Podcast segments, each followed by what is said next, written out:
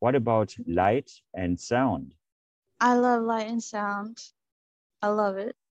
Yes, that's what I mean about creating the space and why music and the physical art itself is so important because like it's part of the experience you know it's a part of the symphony of that moment right the music the light the visuals the art the people the smells the food the ambiance you know?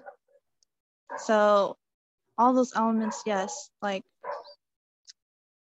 they kind of take you out of right the rat race wheel for a second.